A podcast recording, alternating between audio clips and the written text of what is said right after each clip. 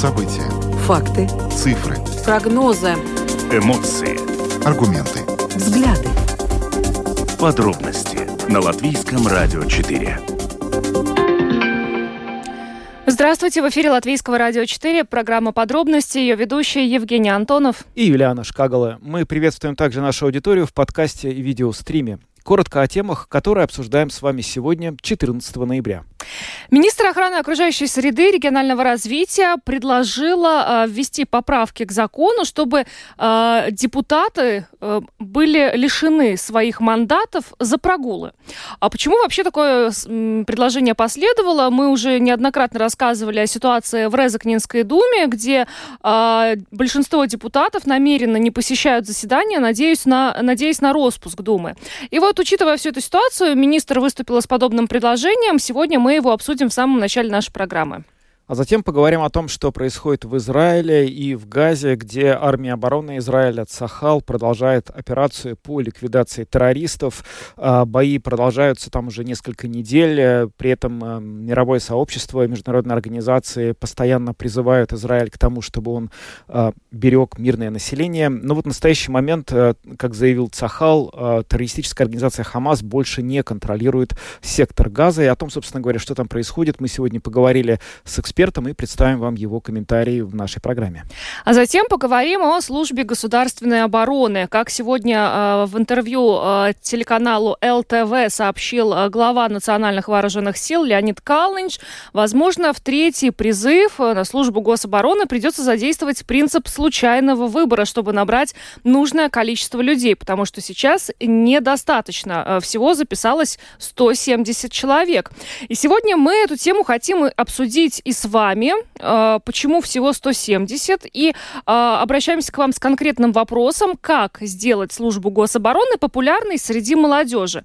Примем ваши звонки по телефону шесть семь два два семь четыре четыре ноль и можете писать на WhatsApp по номеру два восемь ноль четыре ноль четыре двадцать четыре. Ну а потом о погоде.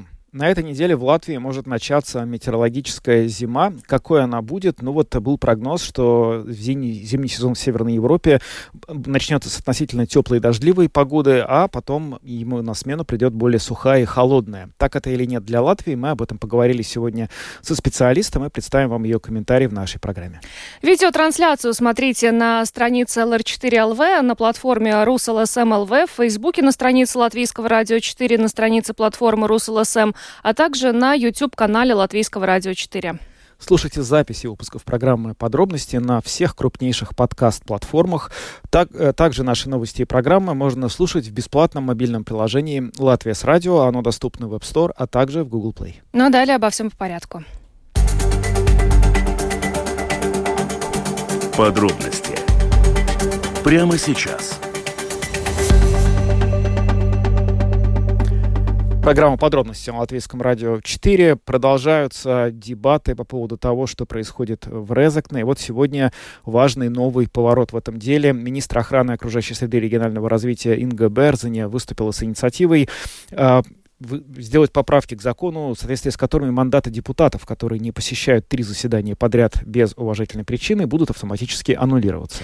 Почему э, вообще министр с такой инициативой выступила? Потому что, как нам вчера наш коллега-корреспондент Латгальской студии Сергей Кузнецов рассказывал, э, правящая партия Резекне, в Резекне, э, которой, в частности, э, руководит э, Александр Барташевич, бывший мэр, э, вот депутаты от этой партии намеренно не посещают заседания Резекненской думы для того, чтобы добиться э, роспуска думы и, соответственно, стартовать э, уже далее на э, внеочередных э, выборах э, в Резекненскую думу. Но, э, собственно, э, Берзиня считает, что в такой ситуации необходимо лишать э, мандатов депутатов, которые не желают работать. Но вообще хотелось бы начать вот с чего. Нам вчера Сергей рассказывал об этой ситуации, что, э, да, партия Барташевича добивается роспуска, чтобы стартовать на выборах. И, как вчера нам рассказал Сергей, э, ну, по крайней мере, вот настроения в городе такие, что жители могли бы вновь проголосовать за эту партию и, в частности, за Барташевича. И вчера у нас возник вопрос, а вообще, если мэра отстраняют за конкретные нарушения, может ли он повторно баллотироваться? И если да, то, ну, как получается, что мэр отстранен за нарушение и снова переизбирается в Думу. То есть но... как бы отстранен, но при этом и не отстранен, потому что буквально через несколько месяцев он возвращается на свое место. Ну, как бы да. И вот сегодня э, этот, этот э, такой момент попросили прокомментировать министра охраны окружающей среды и регионального развития Ингу Берзиню, которая была сегодня у нас здесь в студии в программе «Домская площадь». Давайте послушаем, что она на это ответила. Сейчас мэр, если только он не уголовно судим, может принимать участие в выборах, даже в том случае, если он отстранен. Пока нет решения суда, уголовной судимости, то по нынешнему законодательству председатель Думы может участвовать в выборах. Ну, вот так получается. Да, получается, что никаких ограничений для господина Барташевича на то, чтобы стать... заново новым мэром города Резекне фактически нет. Пока нет, потому что мы помним, что там разбирается со, всем, со всей этой ситуацией КНАП, прокуратура, то есть если появится уже конкретно уголовное дело, то тогда он не сможет. И не забываем, что на повестке дня новые, опять же, поправки к закону, в соответствии с которым главы самоуправления должны также получать доступ к гостайне, и, соответственно, если они его не получат, они не смогут стать главами самоуправления. С этими поправками недавно выступил президент Ренкевич. Да, но эти поправки тоже еще пока примут. Ну, в общем, пройдет какое-то время. И к тому же, ну, мы не можем вообще сейчас представить, кто из руководителей, нынешних руководителей самоуправления может получить или не получить этот допуск к гостайне. Это очень такая секретная процедура. Но, в общем, что касается, значит, лишения мандатов за прогулы. Давайте послушаем, что на эту тему сегодня сказала Инга Берзиня, министр охраны среды, в программе «Домская площадь». Tas, ko šodien ir izdarījusi Vides aizsardzības un reģionālās attīstības ministrija, tas ir atstādinājusi. Министерство среды и регионального развития отстранило от исполнения обязанностей мэра Резекне. Услышав его комментарий, мне непонятно. Если вы хотите работать, то надо приходить на заседание и работать. А если не хотите работать, как это выглядит на данный момент, то надо сложить мандат. В дополнение к этому могу проинформировать о том, что буду продвигать изменения в законе о статусе муниципальных депутатов. Уже сейчас этот закон предусматривает, что если депутат Думы три раза раза подряд не посещает заседания Думы, то у Думы есть право аннулировать мандат. Похожее законодательство есть в Эстонии. Только там не Дума аннулирует мандат, а мандат аннулируется автоматически. И именно таких поправок я планирую добиваться. Такой комментарий дала сегодня Инга Берзиня, министр охраны окружающей среды и регионального развития, в интервью программе «Домская площадь» в эфире Латвийского радио четыре. Ну а сейчас с нами на прямой связи Олег Буров, председатель комиссии Сейма по госуправлению и делам самоуправления. Господин Буров, добрый вечер. Здравствуйте, добрый вечер. Скажите, ну как вы, как глава ответственной комиссии, относитесь к предложению министра лишать депутатов мандатов за прогулы? Ну, сегодня в известной мере эта э, работа, работа парализована, депутаты не приходят на заседание и э, Думы, ну, они ждут, чтобы Думу, чтобы Думу э, э, отстранили, всю, распустили Думу, и тогда пойдут новые выборы, и они, ну, так скажем, снова на белом коне въедут, въедут э, в Думу. Причем, ну, скажем, все нерешенные вопросы, они-то останутся. И мы здесь можем, скажем, играть вот всякие разные игры, но нерешенные вопросы финансовые, они так, как были, так они останутся. Сегодня э, обсуждался этот вопрос, буквально вот до, до, до, до, до последней минуты он тоже это обсуждение было, но и министерство готовит завтра предложение, на заседание комиссии, вполне возможно, если эти предложения будут подготовлены, вполне возможно, вполне возможно, мы их будем завтра на заседании комиссии рассматривать. Вы сами поддерживаете эту инициативу? Ваши личные отношения, это надо сделать или нет? Нет, ну, на сегодняшний момент это никакая не новая инициатива. На сегодняшний момент в законе сказано, что если депутат три заседание без э, оправдательных причин не, э, не посещал, то Дума может его мандат э, аннулировать. На сегодняшний момент это есть. А в чем тогда будет отличаться? Проблема, проблема в чем? Что Резекненская дума не собирает, не собирает, не собирает заседание Думы, и поэтому некому этот мандат аннулировать. И одно из решений может быть сейчас, да, просто заменить Думу э, решением избирательной комиссии того самоуправления. И в этом есть логика, потому что наши мандаты, все избранных, неважно, депутатов Сайма, депутатов самоуправления, утверждает избирательная комиссия. Это они говорят, ваш мандат отвечает всем требованиям. Поэтому в данном случае, если этот депутат умышленно или по какой-то другой причине, но не приходит на три подряд заседания, дополнить или заменить эту норму, что его мандат, скорее всего, заменить эту норму, что его мандат может аннулировать избирательная комиссия. Угу. Но фактически... И, вот... тогда, и тогда приходит, и тогда приходит э, список, следующий депутат с этого списка. А вот что будет? Я надеюсь, что меня сейчас представители Резекне слушают. А вот что будет, если этот список закончится, и все депутаты, которые будут приходить новые после аннулирования мандата, тоже будут отказываться работать, их мандат тоже будет аннулировать, тогда действует существующий закон. И тогда э, право занять это место в списке будет предоставлено другим партиям, прошедшим, прошедшим э, в Думу. И здесь я хочу, вот пользуясь радио вашим, обратиться к депутатам Резекне. Подумайте, готовы ли вы сейчас так играть, может быть, вам все-таки лучше начинать работать в том или ином составе. Есть депутаты, которые не хотят работать с вашего списка, этот список партии согласия, но, как я понимаю, там все люди с партии господина Барташевича, да, э, так как я понимаю, ну тогда начинайте работать. В противном случае политическая ситуация может создаться такая, что по закону, по существующему закону, эти места в списке будут перед... места, депутатские места будут передаваться другим партиям. Угу. А, господин... И это абсолютно законно. Поэтому в данном случае сейчас, я думаю, что тем, кто сейчас ну, ищет какие-то варианты в Резекне, как нам все-таки что сделать, вам нужно понимать, что ну, можно играть, но не надо переигрывать. Господин Буров, еще, еще один такой момент хотелось бы с вами обсудить. Вот мы вчера обсуж... эту тему поднимали а, и с нашими коллегами с Латгальской студии. В общем, ситуация сейчас выглядит так. То есть а, партия Барташевича пытается ну, добиться а, распуска Думы, а, не посещая эти заседания для того, чтобы, ну и как вы уже сами отметили, а, повторно участвовать в выборах, повторно баллотироваться а, в Резекненскую думу. Но вот какой вопрос у нас возник вчера. Ну, получается, что сейчас мэр Резекне, даже если мы абстрагируемся от Резекне, взять любое другое самоуправление, ну, абсолютно, вот ситуация. Мэр отстранен за нарушение. И потом э, мэр, бывший уже, с его партией, они добиваются распуска э, для того, чтобы повторно баллотироваться.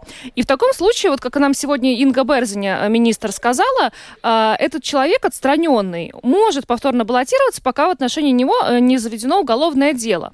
Не стоит ли, на ваш взгляд, здесь тоже что-то пересмотреть? В противном случае вот не возникнут ли ситуации, что мэр, например, отстранен за нарушение, а потом он повторно переизбирается и становится вновь мэром? Ну, естественно, я об этом с вами и говорю. Естественно, сейчас выдвинутое нарушение. Понятно, мы сами понимаем, что только суд может сказать, имеют они уголовный характер или не имеют уголовный характер. Дальше появляются депутаты, которые сейчас игнорируют и не приходят на Думу. Происходит... Дум, э, парламент принимает закон о распуске Думы, и теперь все депутаты, которые и под вопросом, под которыми еще не закончено, ну, скажем, расследование, есть у них нарушение или нет, как этот город дожил до жизни такой, да, что на уровне, ну, где нужна финансовая стабилизация, и они теперь входят, избраны народом и становятся уже депутатами, да. Они становятся депутатами, потом узнают, что все-таки их нужно уголовно ну, преследовать, и какие-то могут быть уже дальше наказания. Да? Здесь нет логики. Поэтому в данном случае ну, было бы это не совсем правильно. И я понимаю позицию министерства и понимаю позицию министра, которая не идет на распуск, на распуск Резекненской думы.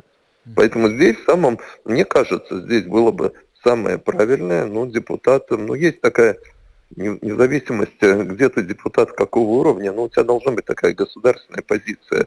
Ты должен понимать, можно, конечно, плести какие-то варианты, создавать какие-то схемы, но в данном случае, да, э, если вы чувствуете, что за вами стоят сейчас избиратели, избиратели вас поддерживают, начинайте работать, начинайте работать. Вот, вот, вот и все. И этим покажите результаты, этим докажите, ну, свою позицию. Потому что в противном случае, как я сказал, если весь этот список будет готовить такой демарш, то, ну, наверное, вот нынешние депутаты, господин Барташевич, до конца не прочитали все законы. Когда их список закончится, места будут давать другим партиям. А это можно посмотреть, кто это партии, где и Новое единство, и Национальное объединение, и Зеленая партия. Они получили, насколько я помню, три депутатских мандата. Получил депутатский мандат, по-моему, и Консервативная партия, которая же сейчас не представлена в Сайме. Получили, по-моему, и Прогрессивный один мандат. Но это можно проверить, да? Им всем пропорционально будут предлагать эти новые мандаты. Я поэтому еще раз я призываю депутатов, которые избраны по партии от, от списка согласия и в то же самое время являются, скорее всего, я это не сто процентов знаю, но, скорее всего, представителям партии господина Барташевича, все-таки поменять свою стратегию и начать работать. Спасибо вам большое за комментарии, за разъяснения. Олег Буров, председатель комиссии Сейма по госуправлению и делам самоуправления, был с нами. Спасибо и всего доброго, хорошего вечера вам. До свидания. До свидания. До свидания. Ну что ж, получается, уже завтра, возможно, ответственная комиссия парламента может рассмотреть предложение министра охраны среды. Ну, конечно, схема, вот и то, что описал господин Буров, нам только что интересная, да, то есть это, ну вот реально, я даже не задумывалась, если закончится весь список депутатов э, от правящей партии Резекне, то вот что-то дальше недорассчитали, наверное, получается. Да, это очень любопытно, чем все это закончится. Но нас, надо сказать, что вообще история знает немало случаев, когда в парламенте тем или иным образом депутаты отказывались принимать решения и использовали различные способы забастовок, грубо говоря. Есть даже такой термин «филибастер», когда депутаты забалтывают определенный законопроект и превращают вообще его обсуждение в какую-то бессмыслицу. А вот в Эстонии полгода буквально не могли принять бюджет из-за того, что оппозиция не давала его рассмотреть правящей партии. Это уже по- уровень парламента. Здесь ну, речь идет о Думе. Тем не менее, да. да. Ну, конечно, вот совсем не приходить на работу, но это такая вот... Ну, это, стратегия. Это новенькое что-то. Это интересно. Да. Ну что ж, мы, конечно же, за ситуацией в Резекне продолжаем следить, как и наши коллеги из Латгальской студии, пока идем дальше. Самые важные темы дня. Подробности. Ситуация в Израиле и в секторе Газа остается в центре нашего внимания и в центре внимания всех мировых СМИ. Армия обороны Израиля Цахал продолжает наземную операцию. В настоящий момент она практически полностью контролирует всю территорию северной части сектора Газа. И вот накануне представитель Цахал заявил, что террористическая организация Хамас, которая имеет в, этой, в этом секторе Газа очень разветвленную сеть укреплений, разных тоннелей и так далее, она больше не контролирует сектор Газа. Что сейчас происходит в секторе, об этом мы поговорили с журналистом, военным экспертом Сергеем Ауслендером, и вот что он нам рассказал. Цахал вчера заявил о том, что Хамас фактически утратил контроль за сектором Газа. Что мы вообще знаем о том, что там сейчас происходит, в какой сейчас стадии находится операция? Операция находится в следующей стадии. Город Газа полностью окружен, блокирован, и бои идут уже внутри агломерации Газы, то есть не по периметру, армия преодолела предместье, и сейчас вот как бы вошла внутрь города Газа, и там идут тяжелые уличные бои. Э-э- организованного сопротивления пока не наблюдается со стороны террористов. Оно есть и довольно ожесточенное, но есть ощущение, что они действительно утратили такую общую координацию, и там каждый воюет сам за себя. Но тут нужно опять же понимать, что у Хамаса не вертикальная структура управления, как вот в нормальной армии, да, там генеральный штаб, военный округ, там командование группировки, дивизия, бригада там, и так далее. У них горизонтально. То есть каждому отряду нарезан какой-то кусок территории, там квартал, пара кварталов, там что-то в этом роде. И задача оборонять вот его, нанося наступающим как можно большие потери, пока не придет другой приказ, или пока вы все героически не погибнете. Вот либо так, либо это. И поэтому, плюс для этого там созданы определенные запасы там, боеприпасов, медикаментов, воды, еды там, и так далее. И пока вот они воюют таким вот образом, но поскольку армия это все понимала и учитывала, то продвижение медленное очень, но это медленное продвижение не, не столько и не только из-за ожесточенного сопротивления, сколько из-за нежелания вот, нести большие потери, да, с целью минимизации потерь. Поэтому там нет никаких ограничений на применение тяжелого оружия. Тактика используется такая. Вот двигаются вперед, зачищая там здание за зданием, подвал за подвалом. Как только натыкаются там на сопротивление, а огневые точки останавливаются, немедленно вызывают туда огонь артиллерии, авиации. Э, танки стреляют, после чего вот разрушают место, откуда велся огонь, так называемый источник огня, это у нас называется. После чего продвигаются дальше. Плюс сугубое такое внимание уделяется туннелям. То есть поиском входов, выходов из туннелей. Их берут под контроль или подрывают, там, в зависимости от задачи в данном конкретном месте, и двигаются дальше. Пока вот таким образом это все выглядит. Как эта задача сочетается вот с заявлениями и стремлениями, которые декларируются Израиля, чтобы не страдало мирное население? Да? То есть одновременно происходит эвакуация, вводятся эти вот часы безопасности. Если нужно, например, уничтожать гнездо, где засели террористы, боевики, то как при этом Израиль решает проблему, Цахал решает проблему, чтобы не пострадали невиновные? Ну, много раз э, предупреждали и продолжают этим заниматься, чтобы мирные уходили на юг. Вот. Все понимают, что с ними вместе могут уйти частично и террористы тоже, там переодетые в гражданское. Они все воюют в гражданском, кстати. То есть вот эти все парадные формы у них, там камуфляж, шевроны, там зеленые повязки, ничего нет.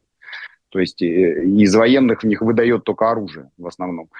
И... Э, Армия много раз предупреждала путем там рассылки сообщений на телефоны, да, персональных, там порядка семь миллионов сообщений отправили на два миллиона жителей Газы, там прямых телефонных звонков, разбрасывание листовок с картами, куда нужно уходить, там гуманитарные коридоры организованы, их охраняют израильские военные, которые подвергаются ударам и атакам в этот момент, когда они занимаются охраной гражданских. Вот. А дальше, ну, дальше смотрят, если видят, что дом полный детей, то его бомбить не будут. Mm-hmm. Это уже было несколько раз, армия выкладывала соответствующие видео, когда летчики, например, отменяли атаку с воздуха, когда видели, что там дети находятся, к примеру, да, когда видят, что вооруженные люди, но рядом с ними дети, их не бомбили. То есть вот только так, а иначе как их еще друг от друга отделишь? И это невозможно практически, тем более в условиях Газа, это же не в чистом поле, да, это городская застройка, очень густая, густонаселенная местность. Там, конечно, много ушло людей, большинство уже ушло из Газа, но есть такие, которые остаются, плюс больницы, в которых там пациенты и персонал. Больницы тоже не бомбят, пока во всяком случае, да, пока вот Израиль старается придерживаться таких гуманитарных норм по возможности, опять же. По поводу больниц как раз хотел спросить. Вот сейчас много говорят об этой больнице Аль-Шифа, которая, вероятно, там крупнейшая в Газе, да, которая... под которой, по словам Цахал, находится главный штаб Хамас, террористов.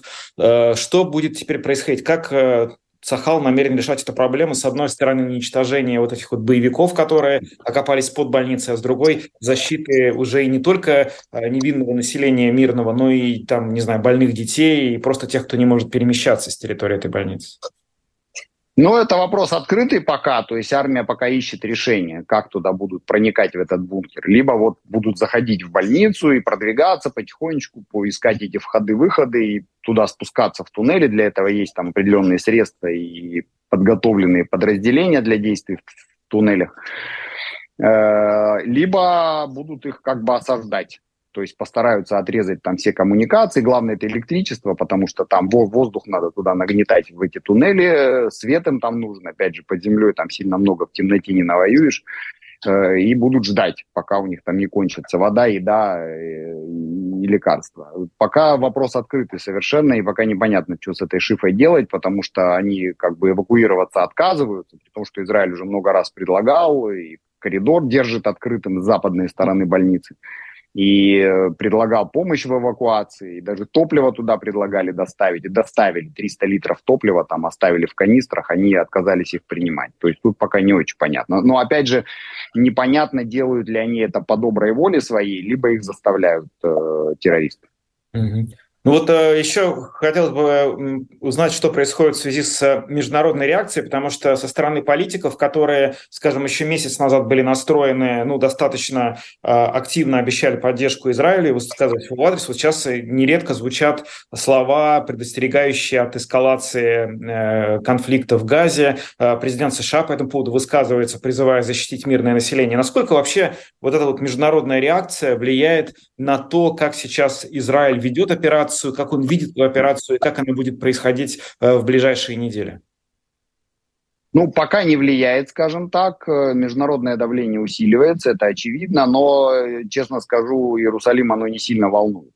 Вот. Нас интересует только мнение Белого дома и администрации Байдена. Вот наш главный друг и союзник. Там в меньшей степени британцев, еще в меньшей степени немцев. Остальные все вообще как бы тут всем до лампочки совершенно, что они там будут думать, да, после седьмого октября не сильно как-то кто-то будет обращать внимание на международное давление или там про палестинские демонстрации в каком-нибудь там условном Торонто или, я не знаю, в Канберре австралийцев. Не волнует это никого. Но в целом международное давление будет нарастать, это очевидно, и э, в какой-то момент оно достигнет какой-то критической точки. Там, скажем, Белый дом заявит о том, что мы должны прекратить операцию или что-то там, они да. там предпримут какие-то действия. Но пока этого не произошло, и пока запас времени есть, хотя он, конечно, стремительно сокращается, как по моим прикидкам, месяц-полтора это еще продлится, а дальше либо будет убедительная победа над Хамасом, либо придется эту историю сворачивать. Но еще раз говорю, пока, во всяком случае, Израиль не поддается этому давлению, ну, потому что есть, опять же, внутреннее давление на правительство с целью покончить с Хамасом, потому что, ну, как бы после седьмого октября тут уже никто не хочет больше вот его, никаких половинчатых решений, нанести Хамасу тяжелый удар, заплатить высокую цену, фактор сдерживания, это все уже, никто в это не поверит. Поэтому тут есть и запрос со стороны общества на то, чтобы с Хамасом покончить, и запрос со стороны, ну, там, международного сообщества, страдания палестинских детей там и все такое прочее. Вот это вся обычная обычный набор этих штампов, которыми пользуются, кстати, активно и хамасовская, и пропалестинская пропаганда, и активно их используют, там, не гнушаясь совершенно банальными фейками. Там, фотографии из Сирии там, семилетней давности выдать за фотографии Газы там, и так далее.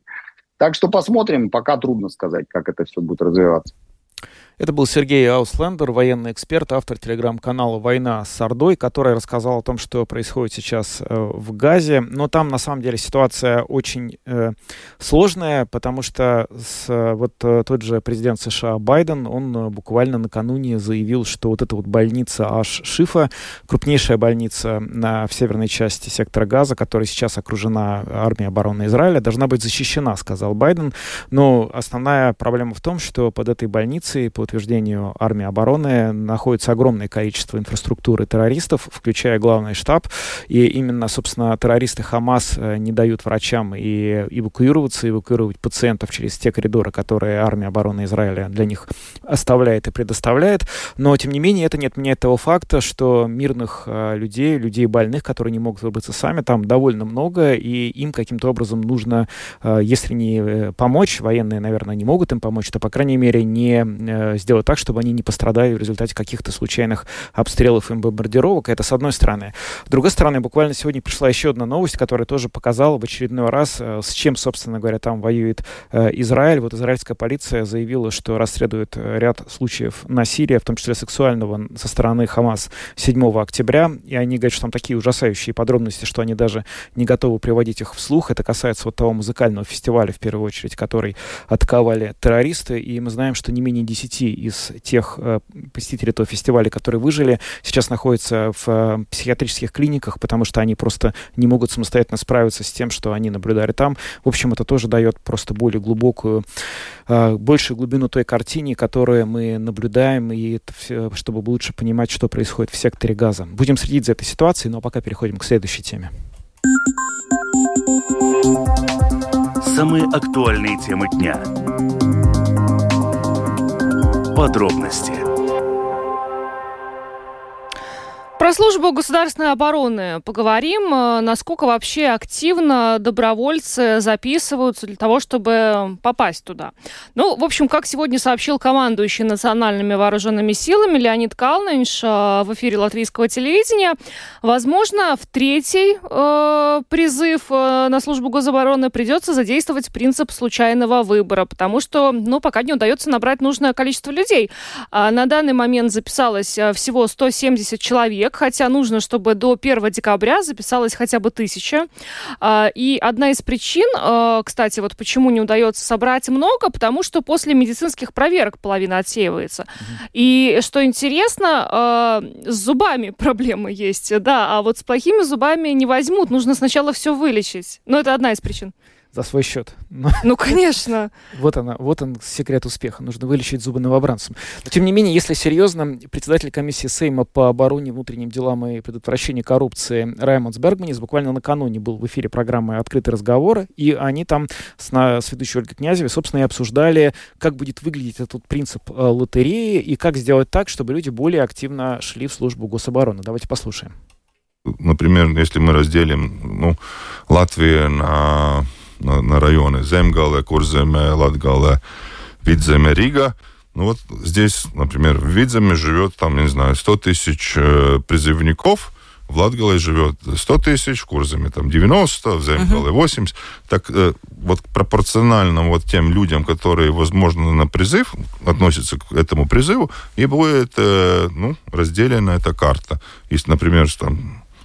пятнадцать процентов с Латгалии будет призываться, пятнадцать процентов с Видземе, там двенадцать процентов там, ну и с Риги, наверное, наверное пятьдесят процентов. А сами вот, да, пятьдесят процентов, скажем, с Риги, просто по спискам как-то случайные да. э, фамилии, да. случайные это. А если человека нету в Латвии, например, он уехал, как-то не отзывается, его будут искать или ну, что? Ну, я надеюсь, что это все в законе прописано, но это, как мы говорили, вот это есть...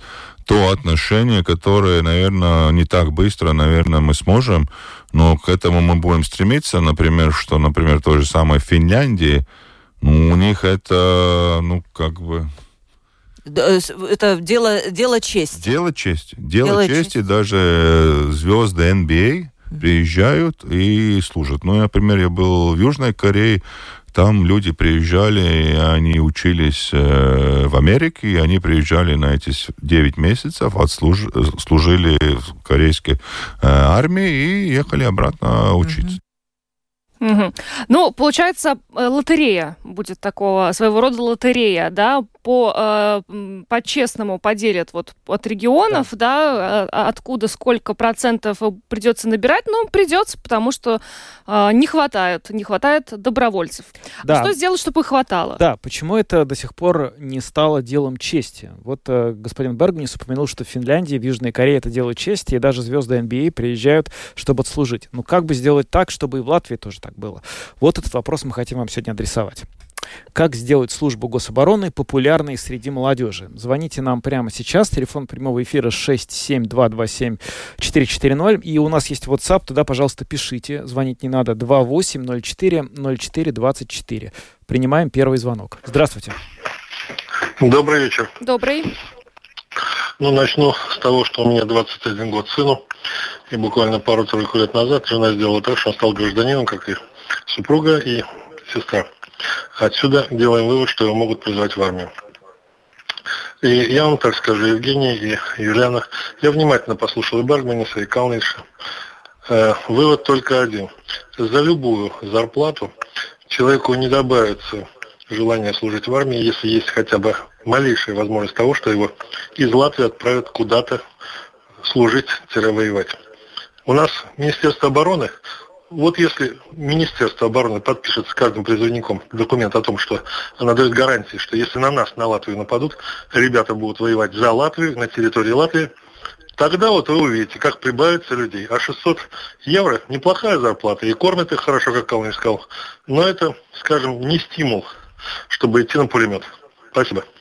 Спасибо. Но, насколько мне известно, служба гособороны подразумевает, что это будут те люди, которые будут защищать а, границы нашего государства, а не те, которые отправляются в другие ну, страны. То есть, как-то да. Вообще вот эти разговоры про то, что нужно будет идти на пулемет, но, то есть, ну, не...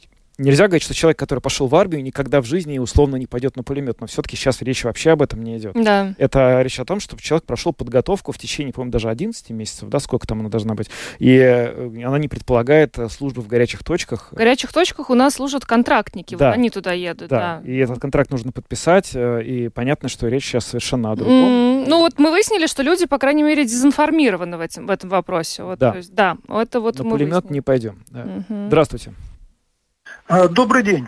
Да. В свое время, в две тысячи десятом году, когда был Пабрикс, была передача, в два часа тоже был не открытый вопрос, другой, был задан вопрос, как поднять патриотизм. Я дозвонился до Пабрикса, сказал, очень просто в школах вести эн вэ пэ, в этих самых, и дополнительной физкультуре гэ тэ о, так. И обязательно, обязательно, чтобы была достойная зарплата. На что мне Пабрикс ответил, мы в капиталистической стране, нас, нас НАТО защитит, и мы в достойном, э, достойны, э, э, благодаря Земе Сарде защитить себя в любой э, момент. А теперь все вернулось на свои круги. Не прошло и тринадцать лет. А можно я вас спрошу? Скажите, вот эн вэ пэ и гэ тэ о, это все было в Советском Союзе. Там много патриотизма да, было? Да, много желающих да, было да. в армии служить, на ваш взгляд? Да, я сам лично шел в дэ ше бэ и чуть-чуть не попал в Афганистан, очень жалел. Ага. Прошел десантные парашюты, и меткий стрелок был, но так случилось, по дальтонизму не пустили. Ясно. Спасибо mm-hmm. за звонок. Да. Кстати, эти вот уроки обороны будут введены в школах уже со следующего года, так что... Да, действительно, надо сказать, что когда министром обороны был Пабрикс, не обсуждался призыв очень долгое время, и, в общем, эта мера была принята и предложена только летом вообще прошлого года, если не ошибаюсь, но ситуация была другая, как-то об этом никто не думал. Сейчас все иначе. Здравствуйте. Говорите, пожалуйста. Спасибо. Добрый вечер. Я уважаю вашу передачу. Только вопрос к молодым и к вам тоже. За кого воевать? Mm-hmm. За американцев, за жидовские морды. Так, это что такое? У нас в эфире не будет таких выражений. Да, мы, мы будем отключать тех, кто э, звонит в общественное радио и э, ругается или употребляет слова, которые не должны звучать в эфире. Пожалуйста, думайте, какие слова вы произносите. Это прямой эфир. Есть еще один звонок. Здравствуйте. Добрый вечер. Не предыдущий звонящий, а тот, который был до него, да. Тоже в контексте скажу по его теме. Ну да, тот же Раймонд Бергманис, когда-то его больше волновало, как корпоратив провести более эффективно и весело, или как черепаху поднять. Сейчас о более грустных темах думаться приходится, да, насколько тесен мир.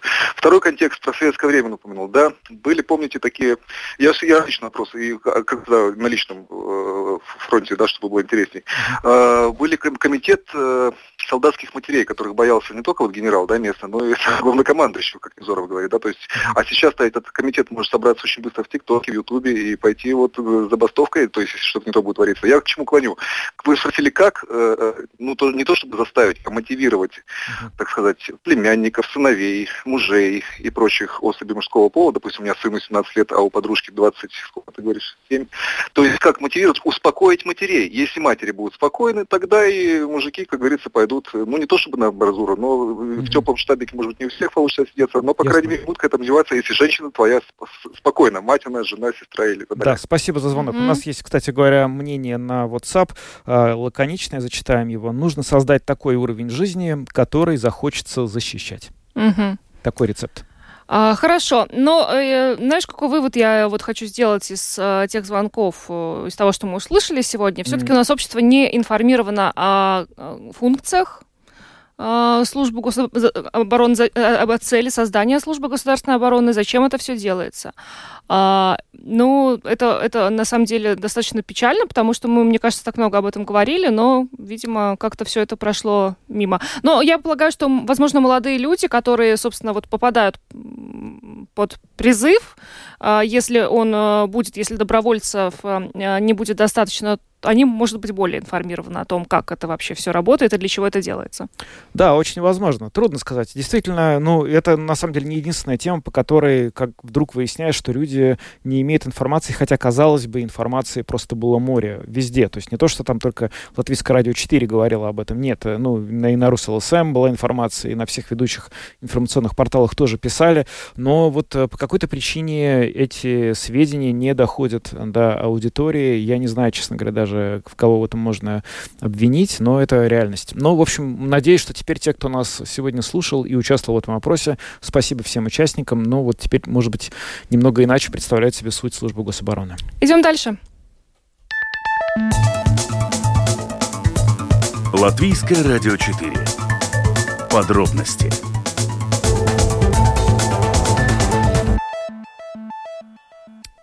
Пока мы тут сидим, к нам постепенно подкрадывается зима, и она будет с нами уже, возможно, на этой неделе. По крайней мере, метеорологическая зима. Это такое понятие, которое наступает, когда на протяжении пяти дней подряд температура воздуха в течение этих дней держится ниже нуля. Кстати, в Алуксне она уже началась какое-то время назад. Там лежит снег, в отличие от многих других регионов нашей страны. Но знаешь, что интересно? Вот, например, исследовательская климатическая программа Евросоюза «Коперник» сделала прогноз на всю зиму для Северной Европы.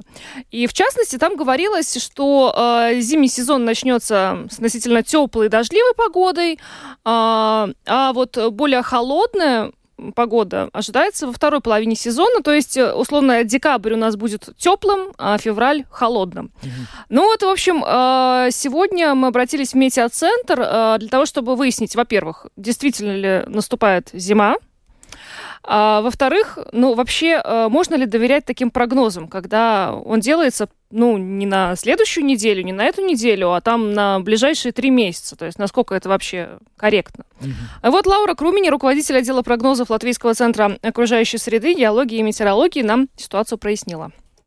Да, в Латвию постепенно поступает более прохладная воздушная масса. Уже эти дни не такие теплые, какие мы наблюдали на прошлой неделе. И в течение среды, четверга и пятницы мы почувствуем еще более прохладные воздушная масса, и температура будет понижаться, также и ниже отметки ноль градусов. В ближайшие сутки, в принципе, уже такая ситуация, что среднесуточная температура будет отрицательная, наступит на метеорологических станциях или в регионах по крайне северо-восточным регионам Видземе, но это мы больше прогнозируем где-то Гулбене, Зосане.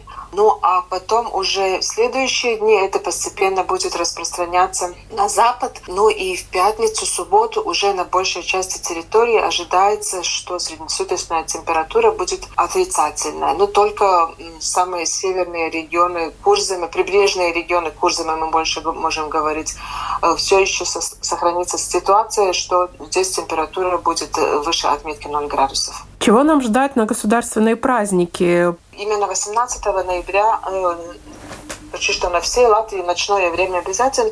Столбик термометра будет опускаться ниже отметки ноль градусов, и мы будем наблюдать небольшой мороз. И также в течение дня все-таки в основном сохранится отрицательная температура, небольшой мороз. Но надо сказать, что ветер будет слабый, осадков в этот день не ожидается. У нас погоду будет определять так называемый антициклон, и, ну, поэтому мы сможем как бы провести хороший день также и гуляя, например, на улице и принимая участие в всех мероприятиях, связанными с днем рождения нашей страны. Что говорить, будет ли эти метеорологические зимние условия, которые постепенно наступают, устойчивыми? Но на данный момент информация еще не совсем однозначная. Даже смотря более ближайшие прогнозы, то уже в начале следующей недели одна такая порция интенсивного тепла, если можно так сказать, будет поступать в наш регион с запада в понедельник, вторник, и здесь мы уже почувствуем, ну, изменение погоды, если сравнивать с выходными и этим праздничным днем.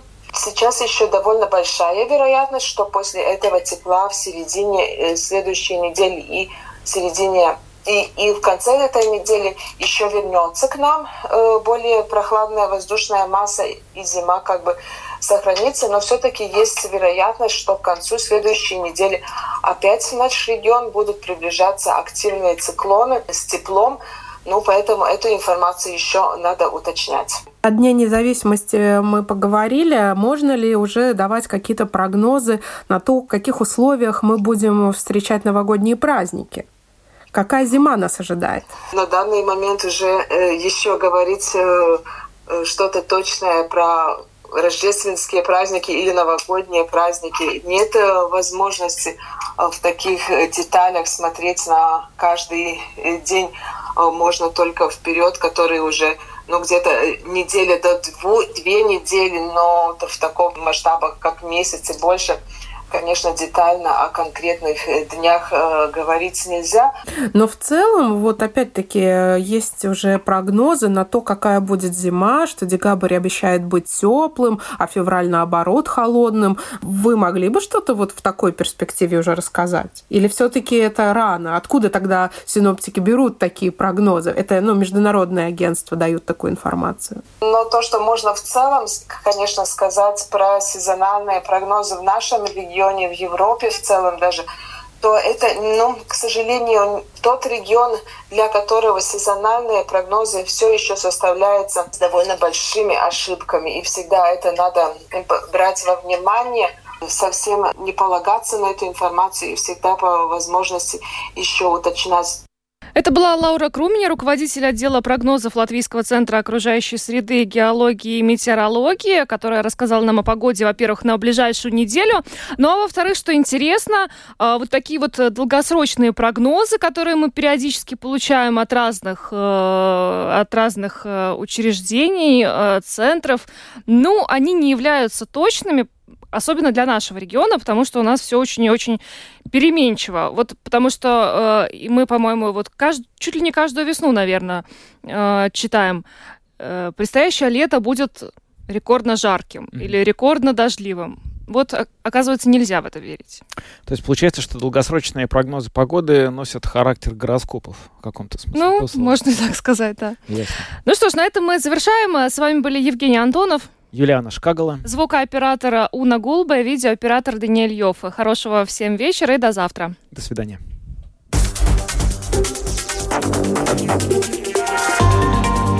Латвийское радио четыре. Подробности по будням.